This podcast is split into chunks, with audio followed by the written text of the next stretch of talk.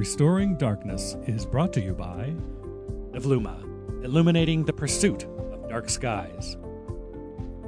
Welcome back to the Restoring Darkness podcast. On today's show, I have Anna Terreros Martin. Anna is a children's book author and illustrator who is passionate about animals and wildlife. She received a first class degree in illustration from Sheffield Hallam University and a master's in children's book illustration from Cambridge School of Art. Anna's, la- Anna's latest picture book, Can You See the Stars Tonight? published by David Fickling Books, is a story about the impact light pollution can have on puffins, little birds, and what we can, maybe they're big birds, I don't know, and what we can do in our own homes to help our local wildlife when it comes to light pollution. Anna is on Instagram at anna's underscore doodles.uk, on Twitter at anna underscore Terreros, and her website is annaterrerosmartin.co.uk. And of course, if you go to the Restoring Darkness podcast website and you click the link, all those links will be there if you want to find them. But before we get to my conversation with Anna, I want to tell you guys a little bit about the Lighting in Darkness Foundation. Um, we launched and we are looking for an executive director. That's right. We're also looking for people to volunteer and help out. And you know, over my life, I've volunteered in many different campaigns, political campaigns, and worked on different things in that time. And there's many different ways that people can contribute. They can volunteer their time. They can work full time in these types of industries and for in the not for profit world. They can knock on doors. They can send letters, but they also can give money. And you know, a lot of people they don't have the time to volunteer. They're very busy at this point in their life, but maybe they've been blessed. And if that if you're one of those people and you want to share some of your wealth and give it to a good cause, why not give it to the Lighting in Darkness Foundation? You can do that by going to restoringdarkness.com website. You click the donate link. And why not become a monthly donor? That would be fantastic. We haven't got one yet, but we're looking. So why not become a monthly donor? Help us out any amount. And also you can one time donate. And we also do darkness campaigns. So you'll see another link on the Restoring Darkness podcast website called Darkness Campaigns, and you can give money directly to the good folks in Wasatch Back County who are in an ordinance battle to keep the Wasatch Back dark uh, night preserved environment. Good folks down there are working really hard, and they're in a battle, so you can help them out as well by going to restoringdarkness.com. Anna, welcome to the show. Hi, thank you for having me. You know, we often, you know, people talk about, well, let's get to the children with this issue and, um, you know, start teaching the next generation about this, and then they'll come into this and it'll be easier for them to make these kinds of choices. Um, how has your work with children gone so far, and, and what have you been able to accomplish? Um, it's gone well so far. Um, the book's only just been out a couple of weeks. It came out at the start of this month, but I've done some events with children with it, and their response to it has been amazing, and as well with their parents as well, because it's kind of it's nice that you get to talk to their children, but also the adults as well, and it's educating them both on the issues of like light pollution and also why it's important to protect puffins and other wildlife. And I find that children are always so enthusiastic. Um, they all have such a big love for animals and wildlife as well that they want to do what they can to help, especially their local wildlife, and making it kind of accessible to them to do their own thing as well.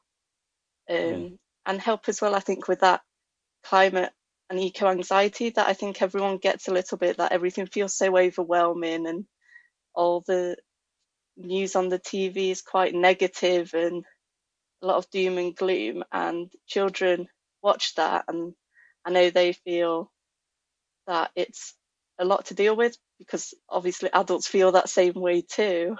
Mm. And we're leaving our planet for the children. So it's, I think it's kind of nice for everyone when they feel that they can do something to help in their own home or in their local community as well. So I found that that's, yeah, that's really nice to talk to them about things like that. You know, I do a lot of podcasts, and um, in a lot of different areas. So not just in the lighting industry or the darkness space, but um, I was speaking to a therapist recently, and the idea of taking action is very anxiety reducing. So when people are, are told that you can help out and you can do things, it takes away some of that anxiety and makes them feel better. Um, it also turns them into advocates for good things. So how do you simplify the message though for kids? What, you, what kind of words do you use and what kind of terminology do you use? Um, so I try to use quite kind of simple sentences, but also having words that are maybe they haven't heard of before.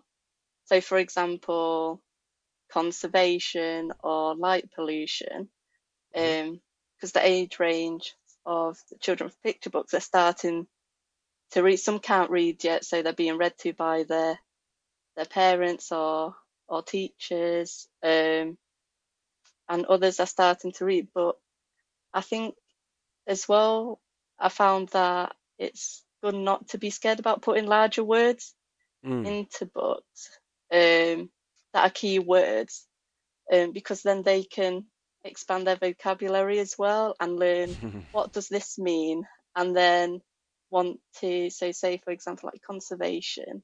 It's like, oh, what does conservation mean? And then they look into like wildlife conservation or habitats, and then they kind of can expand their knowledge on things like that if they're interested as well. Um, and I found that's been the case with um, light pollution with this book, that not many um, children know about it, but as well, the adults, not many people really know that how big of an issue it is either. And I found that really interesting. I've learned a lot from children's books, I'll tell you myself. I have I have four children, and I've read to them a lot, and some of them are it can be very impactful. The idea of a simple story um, that per, that pervades a, has a theme and a moral to it is is powerful. Um, what does what do you how do you explain conservation in the children's book? What do you tell them? Um, I tell them. Well, I haven't explained it like specifically, but it's more in this book showing it through the actions of the main character Nora, a little girl who she wants to help her local colony of puffins on Puffin Island because pufflings are getting lost mm. um, due to getting confused with the light pollution. She doesn't know that yet. So it's through her actions of realizing what is causing the pufflings, which are baby puffins, um, to get lost oh, and pufflings. fly in. yeah, pufflings. it's such a cute name. Yeah. so they fly into the town, getting confused by the artificial lights instead of flying out to sea, hmm. because mm. naturally they use the light of the moon and the stars to guide them out to the sea when they fled from their burrows.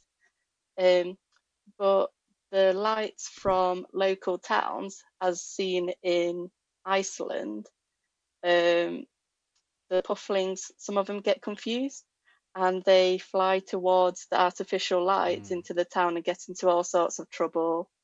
Um, and like in this book, a little puffling flies in through Nora's window and then she helps with her dad's helps them to take the puffling back to the island, figure out what's causing the pufflings to get confused, which is the light pollution and then shows her class um, about the issue and how they can all help if they work together. And I think it's in, it's showing through the actions what conservation is mm. and how everyone can work together to do their own bit, even if it's something small like closing your curtains or switching off your lights and, mm. and things like that. You know, I think I know why you chose Puffins because of the little Pufflings. It's such a cute name, and kids are going to go crazy over that. Like even my daughter, who's my youngest, who's 14, would love to hear about the little Pufflings. So I think I have to get your book for sure. um, but tell me, you know, when the, when the kids are at, what kind of questions did have you done a reading yourself, like with your book? Have you read to kids? When you're done the book, um, what what kind of questions do they ask you?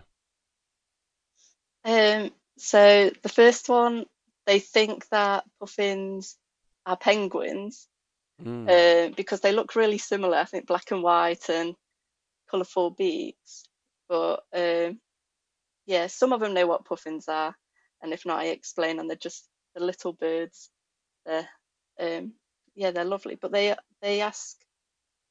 I mean, you get some quite funny questions, but also serious ones um, about like ways in which they can they can help at home or they tell you about stories of when they've gone to see puffins themselves with their family on holidays um, and things like that or also asking about like what other animals are affected about uh, through light pollution and things like that. So yeah you get a wide range of an- of uh, questions with with The children. It's always quite fun The answer to that question is all living things on Earth are affected by light pollution. hmm Unfortunately, you know, we're all, and, and humans as well. Um, hmm When you, you know, as I just traveled to the Smithsonian and, and they've put out a, a new exhibit called, um, uh oh, just, I just slipped out of my mind. I had it two seconds ago. Uh, Recovering Our Night, is it, Scott? Ah, it's Recovering Our Night, sky. I can't remember. Sorry, sorry, all the people down at the Smithsonian. It's just out of my head right now what it's called. But anyway, it's a beautiful exhibit and it goes through all the different uh, factors that are in, involved in light pollution. And, you know, we, your book is called can you see the stars tonight?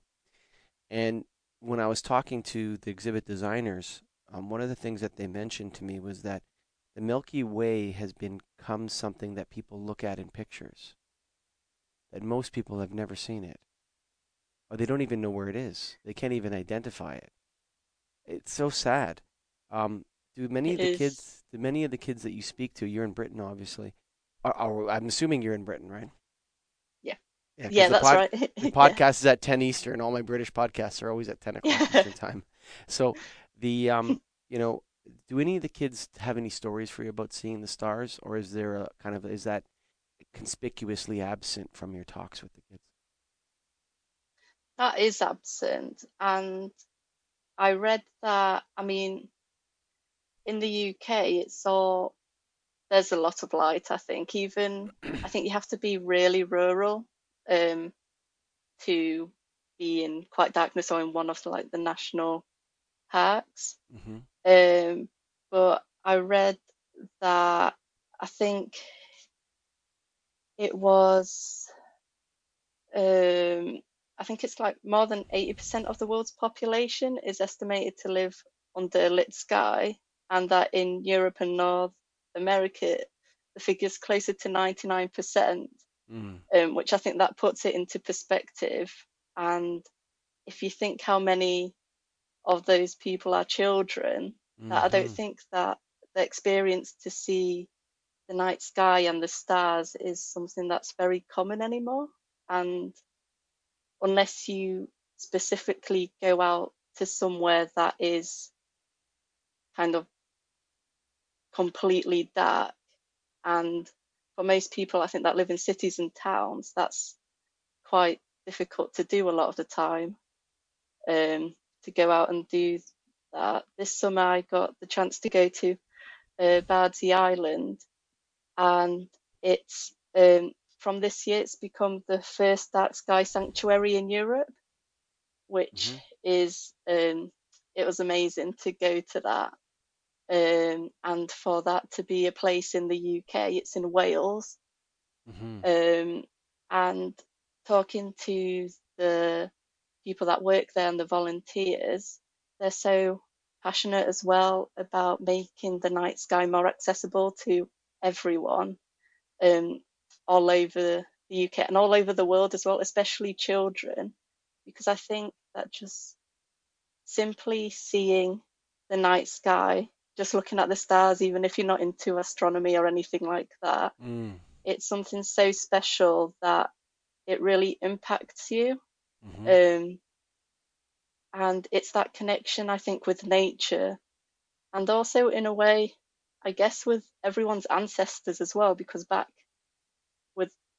at the very beginning with early humans, they imagine like the night sky they must have been able to see and use it to navigate the stories that the night sky provided for them I think it's just something that we've lost touch with now um, as society, kind of worldwide. I think, which is quite sad. Yeah, there's a reason why we sent burned lamb smoke up to the sky.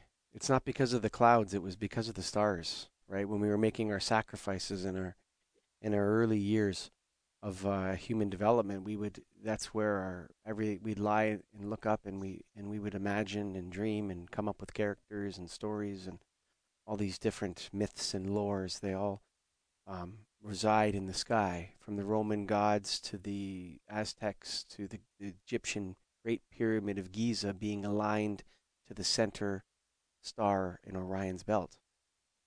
It's in our heritage, and I wonder sometimes, Anna, if, like the little pufflings, we have lost our way because we can't see what we're supposed to see at night. That's very true.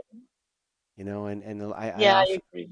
Yeah, I often see a lot of the chaotic discourse and the way people are behaving, and I, I wondered to, you know, we've had a lot of um, people come on and share stories about you know their experience with um, you know beautiful night skies.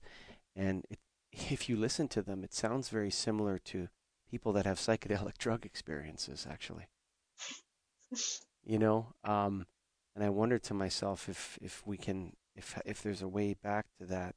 Um, do you you've agreed with that um, you know in the children's book world you know, I'm I'm lucky to live in Canada. So when Canada's north of, if you go 100 miles north anywhere in Canada, you know, if you just drive or get there by train or whatever, you, you usually have access to this. So Canadians would probably have a little more, and there's many Canadians in this movement. Um, do you think we can accomplish this, Anna? Do you think we can bring, if we can reduce light pollution to a point where we can actually see the stars again? I'd hope so. I think especially because I mean we've got over here the cost of living crisis and things like that where energy is so expensive but at night it's so wasteful to have all the lights on especially like in supermarkets or in shops that just have lights on for security mm. and things like that when really it's not necessary to an extent and it can be toned down a lot. A lot of the lights that we have on at night, there isn't a real need for them. Um, and I think more and more people want to escape kind of the busy city life.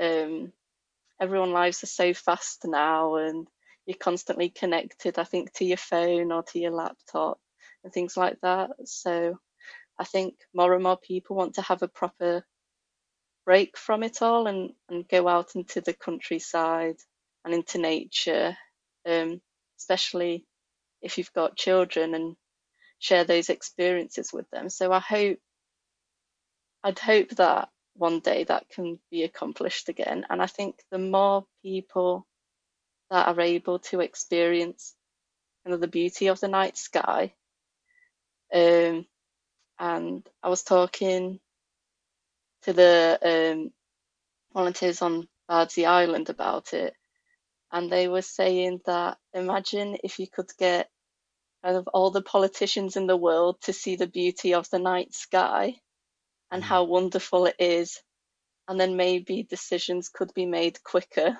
because they'd also want to kind of bring the action to make our skies darker again. And I think that's probably the way forward of getting as many more people to be able to see the, the stars and and see why it's so important to look after that. And also as well it's for our health, our sleep, animals, everyone would benefit from it. Um, so yeah, ho- hopefully one day it would be a dream. Well, it's interesting because it's not a technological or research problem. We have all the technology we need to do this, um, and mm-hmm. there's you know there's a battle. You know, so I I've often described light pollution in terms of when we first had light at night with fires and candles and stuff like that.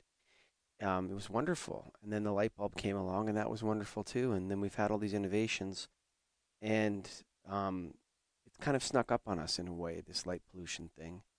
And you know, it's gone from being beautiful to being ostentatious to being conspicuous. And now with the little pufflings dying, that's grotesque. You know, it's it really is. When you think about like all the birds and it's it's really disgusting actually this this light pollution thing and um you know one of the things that this is a great place that a great contribution to the movement is to appeal to the children. Um when you know uh, educational wise is there you're obviously not in the education space but is this book going to land in british curriculums and schools or is there any way to get it into the schools? Um I've heard a lot of teachers have contacted me and said that they've bought it for their classroom, which I just great. is is just amazing. Um, and I'd really hope that kind of the topic of light pollution is brought into schools. They've got in um, UK schools, at least I know they talk about kind of the seaside and and beaches, and that links into and the litter in our oceans and things like that. But I think the topic of light pollution is also just as important um, because it does it affects our it, affects the whole world and the fact that the solution to it is really simple like the fact that we can make a change by just the flick of a switch um, that's quite empowering for children. But also, I guess it's quite frustrating that that is the issue that so many people can't just do the simple thing. I think that's just when spreading awareness about it. And at the back of my book, I've got um, a spread that shows what we can do in our own homes to reduce the light we create and how like for example you can do simple things like switching off your light or um, sh- um, closing your curtains or using a light shield in your garden so the light's directed downwards or using warmer colour lights instead of blue ones mm-hmm. um, because a lot of animals um, are really sensitive to blue lights and for example when visiting um, the islands where there's a lot of seabirds, at night they recommend you to use torches with red lights, mm. as that doesn't um, confuse them as much. So I think once people know this sort of information and how these simple changes can help, then I think more and more people will be able to do it. Because um, it's like, I guess, litter picking. Everyone knows that you can go out and do it and more and more people do things like that or recycling and things that they can do at home like you say make kind of putting things into action then also reduces your own anxiety about the world and like climate change and all that and everyone i think deep down does want to make the world a better place for themselves and their children. So I think once people know about these things, because to be fair, um, since a couple of years ago, I didn't know about the effects of light pollution either. And I was like, wow, there's so much that I could have done as well growing up that I just didn't know. But mm. I can mm. do it now. And also, you tell your family and your friends, and then slowly it just easily spreads, and teachers tell their classes, and suddenly schools can make a difference and then the community it just slowly expands and i think yeah i'd love for my book to be able to help to do that hmm well you mentioned the different issues that are so commonly associated with environmentalism plastics in the ocean carbon dioxide climate change all these different things those movements need to elevate and acknowledge the darkness restoration and night preservation movement um, why? Well, because it's first of all, you know, when you're a kid and you're in a class and someone comes along, we're going to talk about climate change today. And it's like, we're all going to burn in hell. Like that's kind of the message. You know what I'm saying? right? Yeah. And then they leave, and it's like, well, what, well, we we hope these windmills work out because otherwise we're screwed. you know what I mean? And it's it's it's like that's kind of the message. I mean, I hate to say it, but you know what? If we if we okay, so step back. You don't know how to build this many nuclear reactors or solar panels or whatever. You got those issues, but you know what? Night preservation and darkness restoration are a wonderful way to use less energy. Okay? We can reduce our exterior lighting energy by 60, 70, 80, 90%. Okay? And that will reduce our consumption of electricity. We burn less coal, we burn less gas, we use less energy. And so this is a solvable environmental problem. Yes, I'm saying there's a chance, there's hope. You know, we can solve this issue. Let's turn away. And you know what? By the way, they're collecting the plastics in the ocean. You know, I saw it was a Canadian company. They built this wonderful ship and they have this big thing and they're going along and they're collecting the plastics in the ocean. And uh, you wouldn't believe the stuff they pull out. And they're not getting the fish, they're just getting the plastics. And so, you know, I, I, I do believe it's it, the negativity is a little bit too much for kids. You know, I don't think it's healthy. I really don't to have that much negativity without a solved problem, without the puffling flying home. You know, the puffling has to get home. Otherwise, the kids are going to feel terrible. Exactly. I completely agree. I think that's the problem with, I guess, a lot of the more environmental books for children that it is it is very like doom and gloom it's so Mhm. you just everything just feels like a catastrophe Mhm. and it's just very overwhelming and you just at that point you're just like well what what's the point? You might as well give up. But i think the beauty with like you say restoring darkness and preserving these areas and natural places to help wildlife and that has a positive outcome. It is hope and i think now more than ever people need to actually hear hopeful stories and that things do actually have a solution.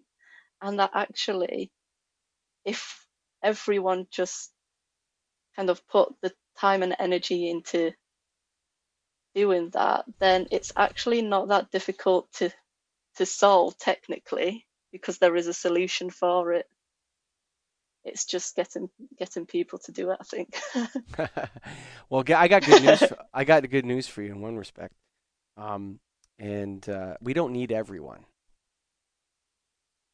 You know, and That's always good. primarily, primarily, we need the lighting industry. Okay, so lighting industry, if you're listening to this, you, we need you because the people that are going to solve this problem, it's going to be the lighting industry. And so we're going to change that. We're going to become the lighting and darkness industry because darkness is an asset we need to charge people to provide to them. Okay? So I'm just saying, like the, this idea that you know the words you were talking about, the words we use, right? And so, and um, you know this idea when I say to people night preservation, they understand what I'm saying, right? They understand it. Darkness restoration. Oh, okay, I see. You want to you want to start low, dimming the lights. Yes. You want to start getting rid of unnecessary light. Yes.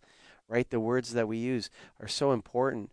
Um, and so, you know, do you have? Uh, this has been such a wonderful time with you, actually, Anna. Can you do you have anything you want to say to the audience before we we uh, sh- shut the show?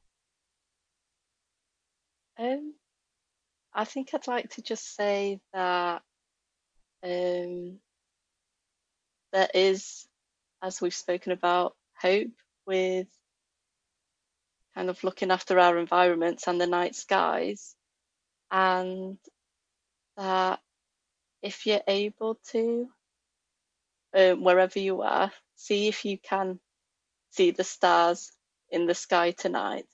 And if not maybe find a way to make that more possible where you live and talk talk to other people about it in your communities and I think by doing so and talking to everyone in the community as a whole that you will one day, I think, be able to see the stars again where you live or nearby. Um, and I think if everyone uh, works together and shows how much they want to see the stars again, that people start to listen. And yeah, and I think that's how change happens. Amen to that. And I'm going to give everyone out there a pro tip. Pro tip for you guys. If you want to do this, you want to go out and see the stars, maybe you're staying up a little late. Maybe you've had a couple drinks, I don't know, and you want to see the stars. Make sure you turn off all the lights in your house because the thing that causes you the the most problems when looking at the stars is the very local light pollution, the light coming out of your house. So before you go outside, turn all the outdoor lights and all the indoor lights off so that and your eyes can adjust to the nighttime environment. Pro tip. And if you also um, hey, grab a pair of binoculars. It's not complicated. You don't need a big um, whatever you call those things that astronomers use. Um, telescopes. It, not necessary. Yeah, not necessary. Just a pair of binoculars. Not even if you don't have binoculars, doesn't matter. But a pair of binoculars will really zoom you in on stars. Lie on your back, look up, have a blanket, look up at the stars. Take put a pair of binoculars on, find Jupiter. Be, be fun. Well, we thank Anna Terreros Martin for joining us today on the Restoring Darkness podcast. It was such a pleasure to have her. And before you go, um, why not contribute to the Lighting in Darkness Foundation? Why not put if you if you want if you're passionate about this, why not become the executive director? I mean, we're looking for someone. So send in your resume. Go to restoringdarkness.com. Click the donate link. Contact us. If you're in an ordinance battle somewhere, contact us. We're here to help you. So go to restoringdarkness.com. And to all my listeners and viewers out there, God bless you. I love you guys. Bye for now. Look no further for dark sky friendly products than Evluma. Since its first product launch, Evluma has carried one or more International Dark Sky Association certified models. If your customer cares about light pollution, suggest the OmniMax with shielding or the Area Max with full cutoff to reduce uplight and glare.